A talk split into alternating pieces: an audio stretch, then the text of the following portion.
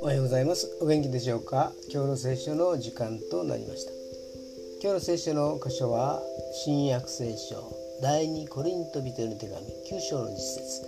第2コリント人への手紙9章の実節でございます。お読みいたします。種まく人に種と食べるためのパンを与えてくださる方はあなた方の種を備え悔しいあなた方の義の実を増し加えてくださいます。最後に残るものは集めたものではなく与えたものであると語ったのは三浦三浦綾子さんだった。イエス様も聖書の中で使徒行伝2章の35節に受けるよりも与える方が幸いであると与える大切さを語っています。その考える与える力も神様から生まれてくるのであります。